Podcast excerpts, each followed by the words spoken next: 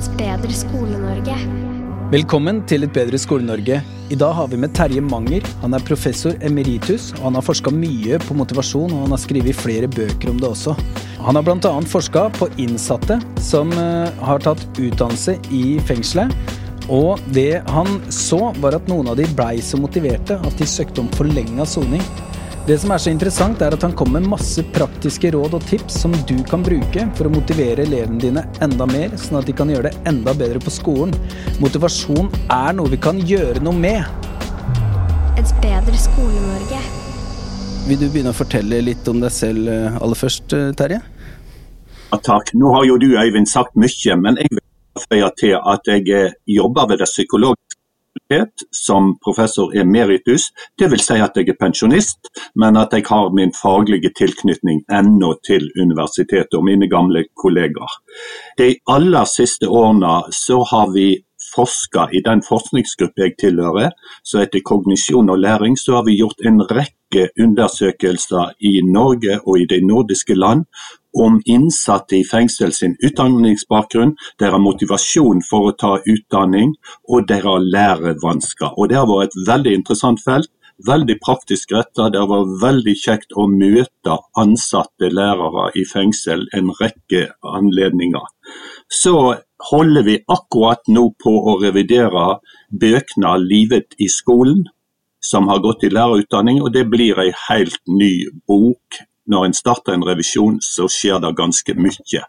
Veldig spennende. Jeg merker bare Vi har jo et uh, spørsmålsoppsett, men jeg blir veldig interessert med når du snakker om uh, innsatte i fengsler og motivasjon. Da. Den kombinasjonen der. Uh, det hadde vært interessant å høre. Går det an å få de som er innsatte, som kanskje hvor alt har gått galt i livet deres, det går fint at de også blir motiverte for helt andre retninger i livet sitt, hvis du skjønner hva jeg mener? Ja, det gjør jeg. Og jeg kan gjerne ta litt om det nå. For jeg tror jo du kommer til å stille et spørsmål om alle elever kan motiveres. ja, helt riktig. Og da er det veldig greit å hoppe til fengsel. Altså, jeg tror alle av oss, uansett hva forhold vi hadde til skolen, så kan vi huske en lærer som hadde stor betydning for oss senere i livet. Og når vi snakker om fengsel, så har jeg faktisk opplevd og møtt elever i fengsel som har søkt om forlenga soning for å fullføre utdanning. Jeg har møtt elever som avbrøt obligatorisk skolegang før ungdomsskolen, og som nå er ingeniører etter å ha tatt utdanning i fengsel. Og jeg har møtt flere som har tatt en god yrkesfaglig bakgrunn i fengsel. Så alle kan bli motivert. Og det som er veldig typisk for dem, er at de nevner betydningsfulle lærere i fengsel som har fått dem på rett spor, og faktisk lært dem at, at skole er interessant og utdanning er interessant. Det var kort versjon. ja, jeg fikk faktisk gåsehud av å høre det der, det er helt sant. Men da hopper jeg til spørsmålene. Hvilke betingelser er det som må være på plass for at elever skal bli motiverte? Altså Her tror jeg jeg må spissformulere meg og si det sånn at en av de viktigste motivasjonsfaktorer er at lærer eller lærerne klarer å knytte det nye som skal læres til det elevene kan ifra før. På denne måten så skaper en aha-opplevelse i elevene. De kjenner igjen noe, de får en meningsfull læring fordi at de kan bruke det de kan ifra før. Det betyr at lærere i samarbeid med hverandre, som er mer og mer vanlig nå i skolen, må bruker tid på å kartlegge klassen eller enkeltelever sin bakgrunn. og Dette innebærer hva kunnskaper har elevene, eh, hva kultur kommer de ifra, hva etnisitet tilhører de, osv. Jeg kan gjerne ta et enkelt eksempel. Hvis tematikken i samfunnsfag var kommunesammenslåing og fylkessammenslåing, så bør en jo finne ut hva vet elevene om kommuner og fylke sine oppgaver, og spesielt hvor godt kjenner de sin egen heimekommune og sitt eget heimefylke.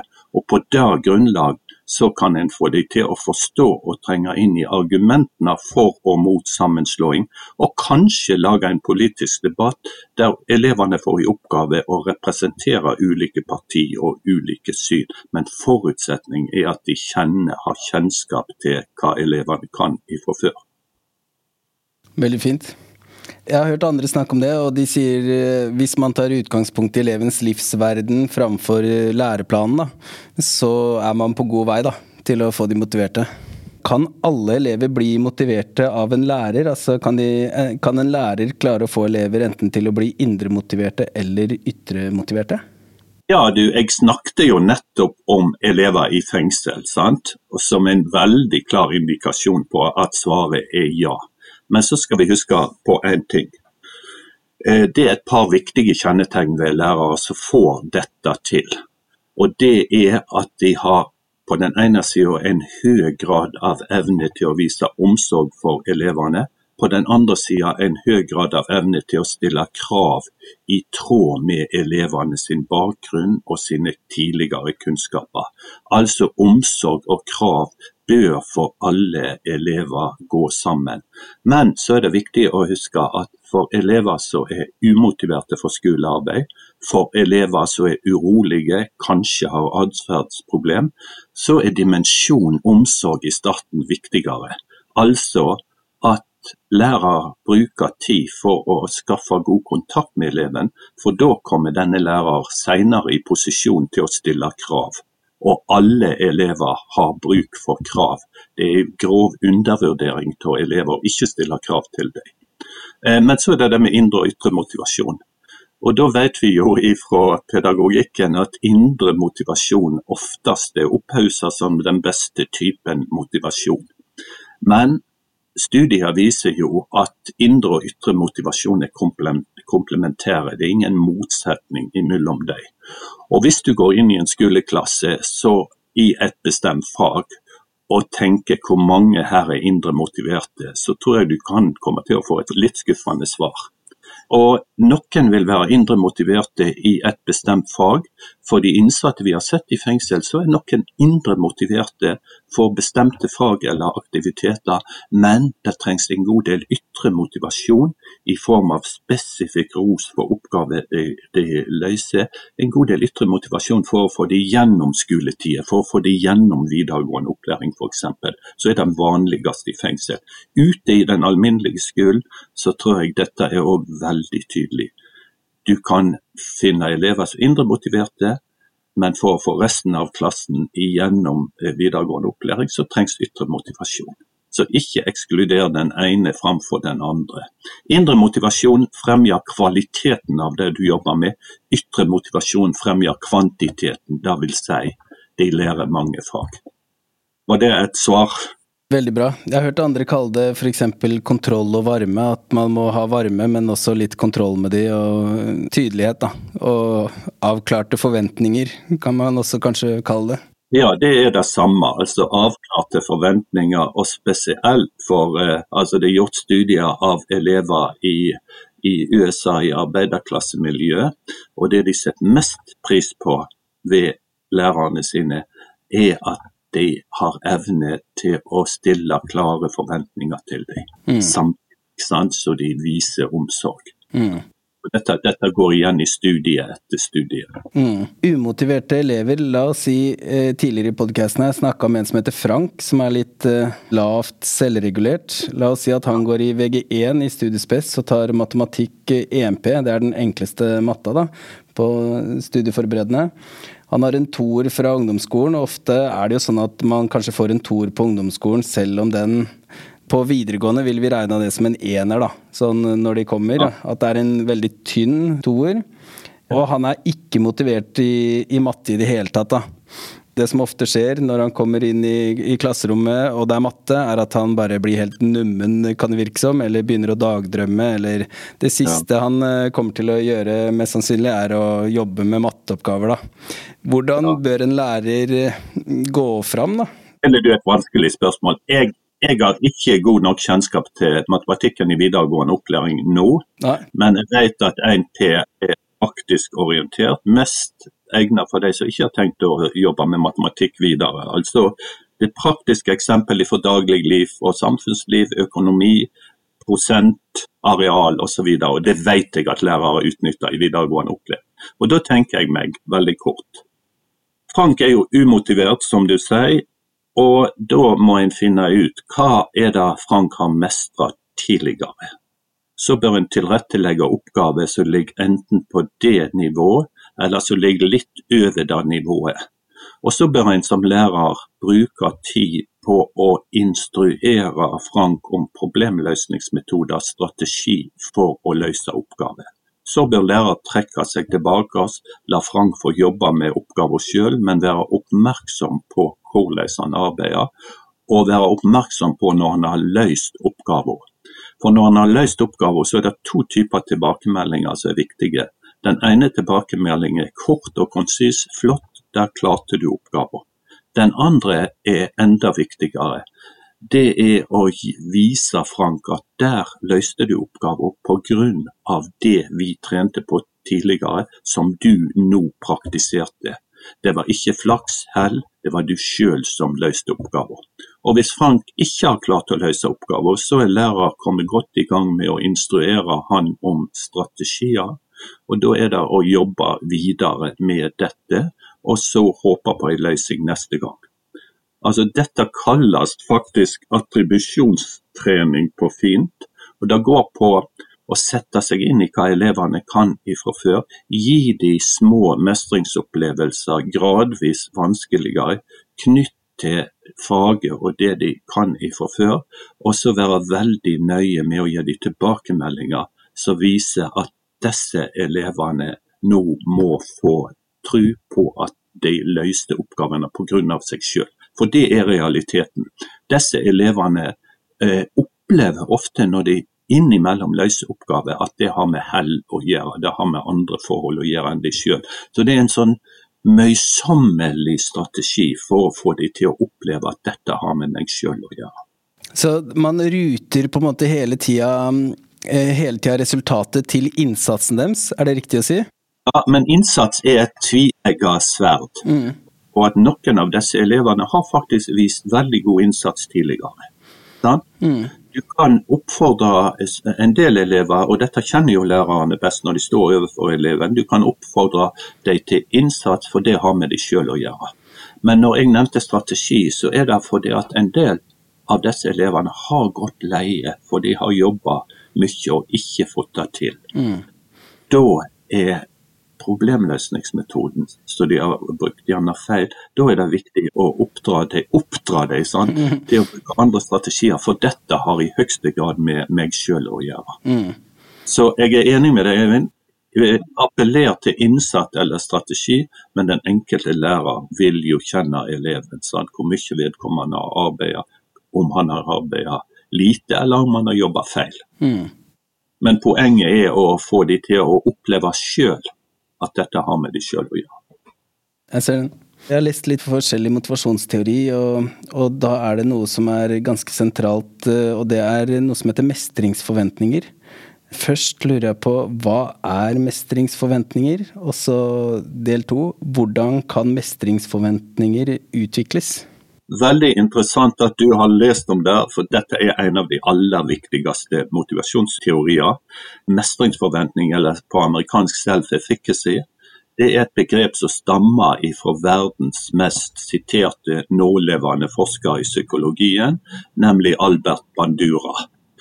Og mestringsforventning betyr rett og slett den opplevelsen du som elev f.eks. har av om du kan mestre den oppgaven du står framfor, med de kunnskaper og de ferdigheter du har ifra før. Altså, mestringsforventning er retta framover, mot oppgaven. Det er ikke retta bakover mot tru om hvor god du føler du er i matematikk eller i norsk eller i engelsk, men det er retta framover. Og Albert Bandura som har vist veldig klart hvordan mestringsforventning henger sammen med en rekke forhold knyttet til miljø, knyttet til person, knyttet til og med til biologi. Det fornekter han ikke, men det er litt uvesentlig her. For Albert Bandura har sagt at i et skolemiljø, eller et idrettsmiljø eller et arbeidsmiljø, så er det vesentlig fire faktorer som stammer ifra personens miljø, som er med å utvikle mestringsforventning. Og Det aller viktigste er at eleven er i et skolemiljø der han får autentiske mestringsopplevelser. Det vil si at han får oppgaver som er virkelige, så ikke noe tøyseoppgave. Sant? Virkelige oppgaver av gradvis økende vanskelighetsgrad, og der han har lærere som gir han presise tilbakemeldinger på mestring av disse oppgavene. Autentisk mestringsopplevelse bygger opp mestringsforventning. Den andre faktoren er at han har positive rollemodeller i sitt miljø. Det kan være medelever som han identifiserer seg med, så han føler seg like god som, som mestrer disse oppgavene som eleven òg ønsker å mestre. Eller så får han til å innse at dette går bra. I fengsel så ser vi dette veldig tydelig. Rollemodeller som har avbrutt skolen, men som klarer å mestre i skolen. Og Det tredje forholdet stammer også fra miljø, og det er at han har instruktører, trenere eller her lærere som har evne til å overtale han om, eller hun om at dette skal gå bra. Men da er det viktig å være oppmerksom på én ting. Den som skal overtale eleven om at dette går bra, må bruke tid på å sette seg inn i hva eleven kan ifra før, gi oppgave deretter, på den måten, og så overtale eleven om at han kan klare denne oppgaven. Hvis en lærer ikke setter seg inn i hva eleven kan fra før, gir overfladisk oppmuntring om at dette klarer du helt sikkert, så kan lærer komme til å bryte ned forventning om mestring, for det blir nye nederlag. Altså verbal overtalelse bygger igjen på kjennskap til eleven sine forutsetninger. Og Det fjerde forholdet stammer indirekte fra miljøet. Det handler om klima i klassen. Sant? Støtten i klassen for vi kan jo tenke oss at en elev som skal holde et lite foredrag på ti minutter, han går framfor klassen, han ser elever komme med mishagsytringer, kikker ned i mobiltelefonen sin, sant? kommer med mimikk som er negativ uten at lærer griper inn. Lærer er ikke autoritativ i klassen. Og da begynner kanskje denne skjelvingen, han begynner å høre sin egen stemme, og så går det tanker til hjernen om at dette går ikke bra. Altså, Mestringsforventning er primært noe som blir bygd opp i det miljøet du er en del av, og som kan bygges opp i nye miljø, sånn som du blir en del av. Det var den lange versjonen. Så Det har jo hatt en podkast der det nevner kollektiv mestringsforventning.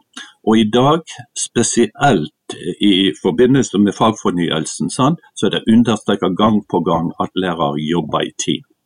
Så Den kollektive mestringsforventningen sant, går jo ut på å få et lærerteam til å ha forventninger om mestring, og få klassen til å ha forventninger om mestring. Det er de samme mekanismer som ligger bak. Der gir veldig gjenklang hos meg. Jeg har lest en del om kollektiv teacher efficacy med hun Jenny Danahoe og sånt. Og, ja, og det er akkurat de samme fire hun nevner, da, med litt andre ord kanskje. Men uh, de skolene som gjør det best, der er det et team med lærere som rett og slett har troa på sin egen mestring. Da. De har mestra ting før, så tester de nye ting. Det er ikke alt som fungerer, men veldig mye funker.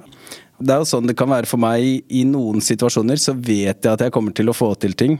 Selv om det er et stort prosjekt som jeg har foran meg, la oss si med hus og oppussing og sånt, så vet jeg at jeg kommer til å få det til. Fordi jeg har klart det før. Så andre blir litt sånn åssen skal du gjøre alt det? Det høres jo helt uh, uoverkommelig ut. Men uh, ja. Det er en sånn mestringsforventning, da. Ja da. Sant? Og Det er uhyre viktig at skolen er oppmerksom på, på denne teorien. Altså Bandura er kalt en motivasjonsteoretiker som har fått motivasjonsteorien ned på jorda. Ja, det høres jo bra ut. Men Jeg vet ikke om det er beslekta, men veldig mange idrettsfolk og sånn snakker alltid om at de konkurrerer med seg selv og sin egen de, de, er ikke så opptatt av om de vinner selve løpet, så lenge de på en måte overgår sine tidligere prestasjoner eller sånt. Og jeg har vel skjønt sånn at sosial sammenligning er helt drepende for motivasjonen hvis elever begynner å En ting er rollemodeller, at det er fint å se opp til andre og at det blir en viss sammenligning, men når er det det blir drepende? Når det blir sånn sosial sammenligning? Albert Bandura har jo skrevet mye om idrett. Godt over gjennomsnittlig interessert i idrett, og analogien er veldig klar når idrettsutøvere sier at jeg var ikke opptatt av at det var en konkurranse, men jeg var opptatt av å gjøre arbeidsoppgavene mine. sant? Så er det sånn bandura-tenkning egentlig. sant? Forventning om å mestre de enkelte oppgaver som inngår i den skiskytingsøvelsen eller det, den idrettsgreinen. Forventning om å klare de enkelte oppgaver knyttet til jobben og til skolen. Og så snakker du om sosial sammenligning. Sosial sammenligning er jo et svært felt. Og hvis vi tenker på mestringsforventning, så er sosial sammenligning positivt på den måten hvis du har personer du identifiserer deg med. Sant? Og så du kan klare det samme som. Sant? Det er en balanse da.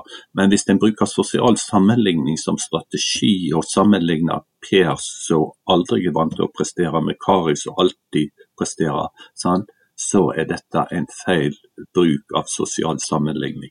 Og elevene vil jo sammenligne seg med andre uansett. Og her har vi et dilemma når elever som ikke er vant til å prestere, går i klasse med andre som er vant til å prestere. Og da er jo strategien som oftest at lærer må legge opp egne løp for disse elevene, og mer styre sammenligningen mot, mot å sammenligne med sine egne tidligere prestasjoner. Her klarte du den oppgaven godt, og det var bedre enn det du gjorde i forrige uke, osv. Dette er en veldig vanskelig balanse. Mm. Og Det er gjort store studier av dette, spesielt i Australia, der elever som var best i klassene sine, har gått til eliteklasser og eliteskoler, og nå må sammenligne seg med andre som er mye bedre enn de sjøl. Dette er store dilemma. Mm.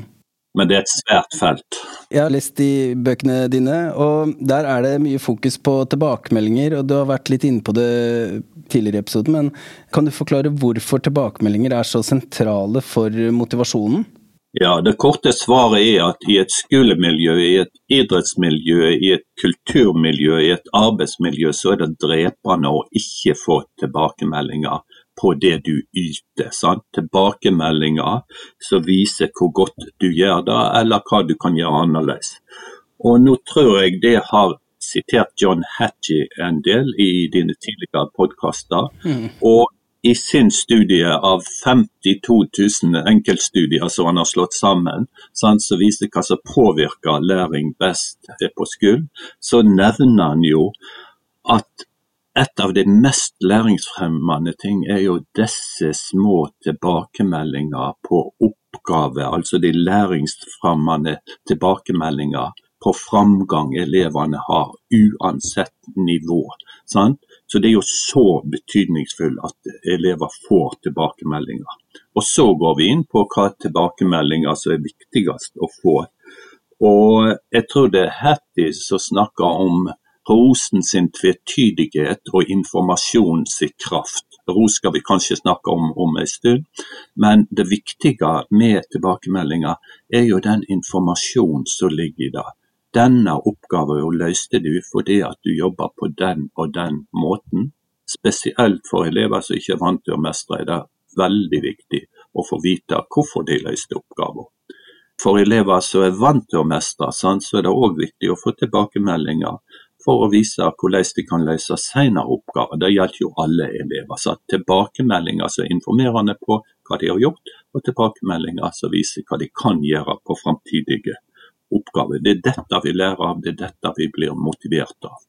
Jeg bare slenger på en historie der, fordi der var det en eh, rektor eh, jeg kjenner. Han, han leda en eh, skole, og så, da var han ganske ung. Og så hadde han en, en lærer, det er noen år siden, da, men en, en lærer eller lektor da, som hadde jobba sikkert i 40 år eller noe sånt. Og så satte de seg ned, da hadde de hatt en slags undervisningsevaluering med elevene, da, hvor elevene hadde svart, og det var jo strålende resultater. da.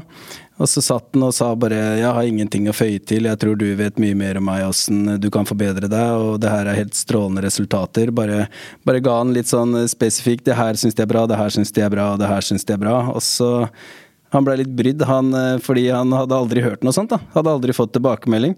Jeg tror han bare måtte summe seg litt, så han gikk ut av rommet fem minutter eller noe, og så bare kom tilbake og sa han sånn Tusen takk, jeg har jobba i skolen i 40 år, jeg har aldri fått en tilbakemelding. Det er første gangen jeg får det. Det rørte han da, veldig dypt. Fantastisk. Ja vi må, vi må ha tilbakemeldinger. sant? ja, ikke sant. Vi, ja. og, og, han var kjent i lokalmiljøet, og alle visste at han var flink, på en måte, men hvis du aldri hører det sånn ordentlig fra de det kanskje betyr en del av å høre det fra, da, ja, tror jeg det er helt avgjørende. Ja, det er en god illustrasjon. Mm. Du har vært inne på det. Noen tilbakemeldinger funker bra for motivasjonen, og noen funker ikke. Det som jeg tenker på er, Det er noen elever som eh, lider av lært hjelpeløshet. Eh, hvordan kan man øke motivasjonen til de elevene? Vi har jo egentlig overlappa når vi har snakket om de elever som er veldig umotiverte. Altså, eh, Først vil jeg gjerne si litt mer om ros. For det at alle elever skal ha ros. Både for det de gjør og for det de er. Men vi har sett at spesielt elever som ikke er vant til å prestere, de får for lite av den rosen de lærer mest av. Vi har lært som lærere å gi personros, og personros er hvis du sier til en elev du er fantastisk, du er bedre enn du, du tror, du er intelligent, du er skarp. Det er personros. Men disse, den, den, andre rosen, som er oppgaveros, den får altså svake elever for lite av. Og oppgaveros er rett og slett tilbakemeldinger som går på at den oppgaven løste du veldig fint, fordi at du, gjorde det vi har trent på og øvd på i det siste. Eller sagt hvis vi går til yrkesfaglig, sant? en mester kan si til en, til en svenn at 'å, du er tømrertalent'. Men en god mester kan gjerne, sier du i gang med oppussingøving, en god mester kan gjerne gi spesifikk tilbakemelding som går på f.eks. at bunnsvillen du har spikra fast, ligger vinkelrett mot veggen, og det er veldig bra. For jeg la merke til at du målte diagonalene på bunnsvillen inn mot veggen, og de var like. sant? Og det var veldig flott gjort av deg. sant? Det har du gjort riktig. Fortsett med dette. Skjønner du poenget? Ja, jeg skjønner poenget. Og Når vi går over til elever preget av lært hjelpeløshet, det er elever så når en, når en undersøker dem, så, så, ser en at når de ikke lykkes, så opplever de på litt ondartet måte at det å ikke lykkes med oppgavene har med oss sjøl og våre manglende evner å gjøre. De er vant til å ikke lykkes, og de får en sånn tro på at det har med de sjøl å gjøre. Og det kan det ofte ha, altså, men det er den gjennomgående tro. Men så er det det som er veldig uheldig for disse elevene. Alle elever lykkes innimellom. Og når de innimellom lykkes, så opplever de i større grad enn andre elever at jeg lykkes pga. hell, flaks, eller andre som hjelpte meg. Det hadde ikke med meg sjøl å gjøre. Altså, De tar ikke ut gevinsten av å lykkes samtidig som de tror på at de sjøl var årsak til å lykkes. Og flaks er noe som kommer og går, ikke noe de kan kontrollere. Men det å lykkes pga. noe jeg gjorde, det er noe du kan kontrollere, for du kan gjøre det på samme måte i framtida. Mm -hmm. Så det som ikke nytter, det å si du er mye bedre enn du tror, du er egentlig fantastisk. Det nytter overhodet ikke å prøve å overbevise dem om at de er dyktigere enn de tror. Da vil disse elevene tolke denne tilbakemeldingen på følgende måte. Lærer veit jeg er dum, derfor overstrømmer han meg med ros. Det som hjelper igjen for disse elevene, er jo det vi har snakket om tidligere, attribusjonstrening. Og jeg skal ikke sitte her og si at det er lett, men det går på hele tida og gi de oppgaver som passer med det de har kunnet klart tidligere. Og så gir de presise tilbakemeldinger, og tilbakemeldinger som viser at her løste du oppgaver pga. noe du gjorde sjøl. Altså gang etter gang. Og Jeg kan gjerne òg nevne at for flinke elever som blir overøst med personros, og som ikke får oppgave tilbakemelding, så har den berømte forsker på dette, professor Carol Dweck, og har vist at de flinke elever som kanskje blir overøst med ros av nye lærere, de får i litt uheldig grad retta oppmerksomheten mot seg sjøl som intelligent, ikke intelligent, og blir distrahert fra oppgavene.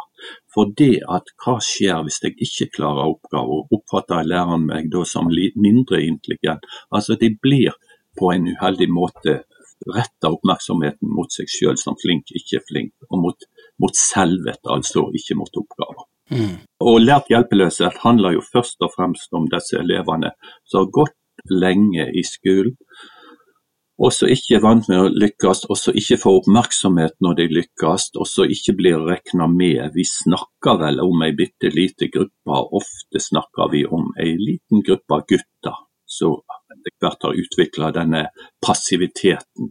Mm. Jeg har ikke dypdykka i det, men jeg hørte en podkast med en som heter Michael Fullen, og han snakka om at, om at de nå hadde funnet noen skoler som praktiserte Han kalte det erfart håpløshet. Klarte de nå å konvertere til lært håpefullhet? det hørtes interessant ut, men jeg har ikke fått dypdykka. Det er illustrasjon på det. Sant? Erfart håpløshet. Sant? Ingenting nytter alt er håpløst. sant? Mm. Og så til erfart håp. sant? Jeg løste den oppgaven der jeg ikke trodde jeg skulle løse. Altså, men jeg løste jo pga. meg sjøl. Jeg ble glad. Ja, Så det blir lært håp. Lært håpfullhet. Ja, veldig kult. Du blir gjerne glad hvis du har løst en oppgave, men det viktige er din erkjennelse av hvorfor løste jeg oppgaven. Jeg løste henne sjøl. Og den erkjennelsen har, som du nevner nå, håp den har mange av innsatte i fengsel som tar utdanning der, opplevd. Ja. Det må være fint å se den utrolig ja, snuoperasjonen som sikkert foregår i fengsel hos, hos mange, da? Ja, den, den, er ikke, den, er ikke, lett, men her er en del veldig dyktige lærere. Så, og en del elever som har hatt et potensial som de ikke har fått ut i vanlig skole. Mm. Vi ser i flere studier at det er en tendens til at elever som har hatt lærevansker i skolen, er mer tilbøyelige til å ta utdanning når de kommer i fengsel, altså starter på ny. For da har vi et aspekt ved den positive sosiale sammenligning. De kan sammenligne seg med andre som klarer det. Mm. Og en annen ting, de får en ny sjanse. Sant? Det er andre forhold i skolen i fengsel. Mm. Ok, Terje Manger, jeg har lært kjempemye av den praten vi har hatt nå på en halvtimes tid, sånn at jeg er eh, kjempeglad for at du blei med. Hvis jeg skal oppsummere kort for min egen del, så må jeg bare si det at eh, det å hele tida få elevene til å se hva de selv har gjort, det er vel det jeg tar med meg. da, At uh, elevene må få med seg Det er det du sa, at de må anerkjenne sin egen innsats, slik jeg tolker det. Det er på en måte det avgjørende som jeg virkelig tar med meg etter den samtalen her, da? Det syns jeg er en god konklusjon. Mm. Og jeg kan gjerne vise til Albert Bandura igjen.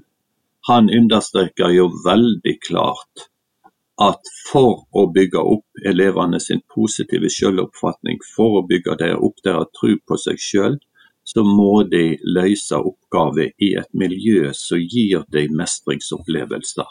Og han legger til det nytter ikke å overtale noen om at de kan bli flinke og gode, uten å utstyre dem med den kompetansen som skal til. Der sitter konklusjonen som en kule, opplever jeg. Så med det avslutter vi episoden. Eh, tusen takk for at du hørte på. Bli med og gjør Skole-Norge bedre, du òg. Vi høres. Et bedre Skole-Norge.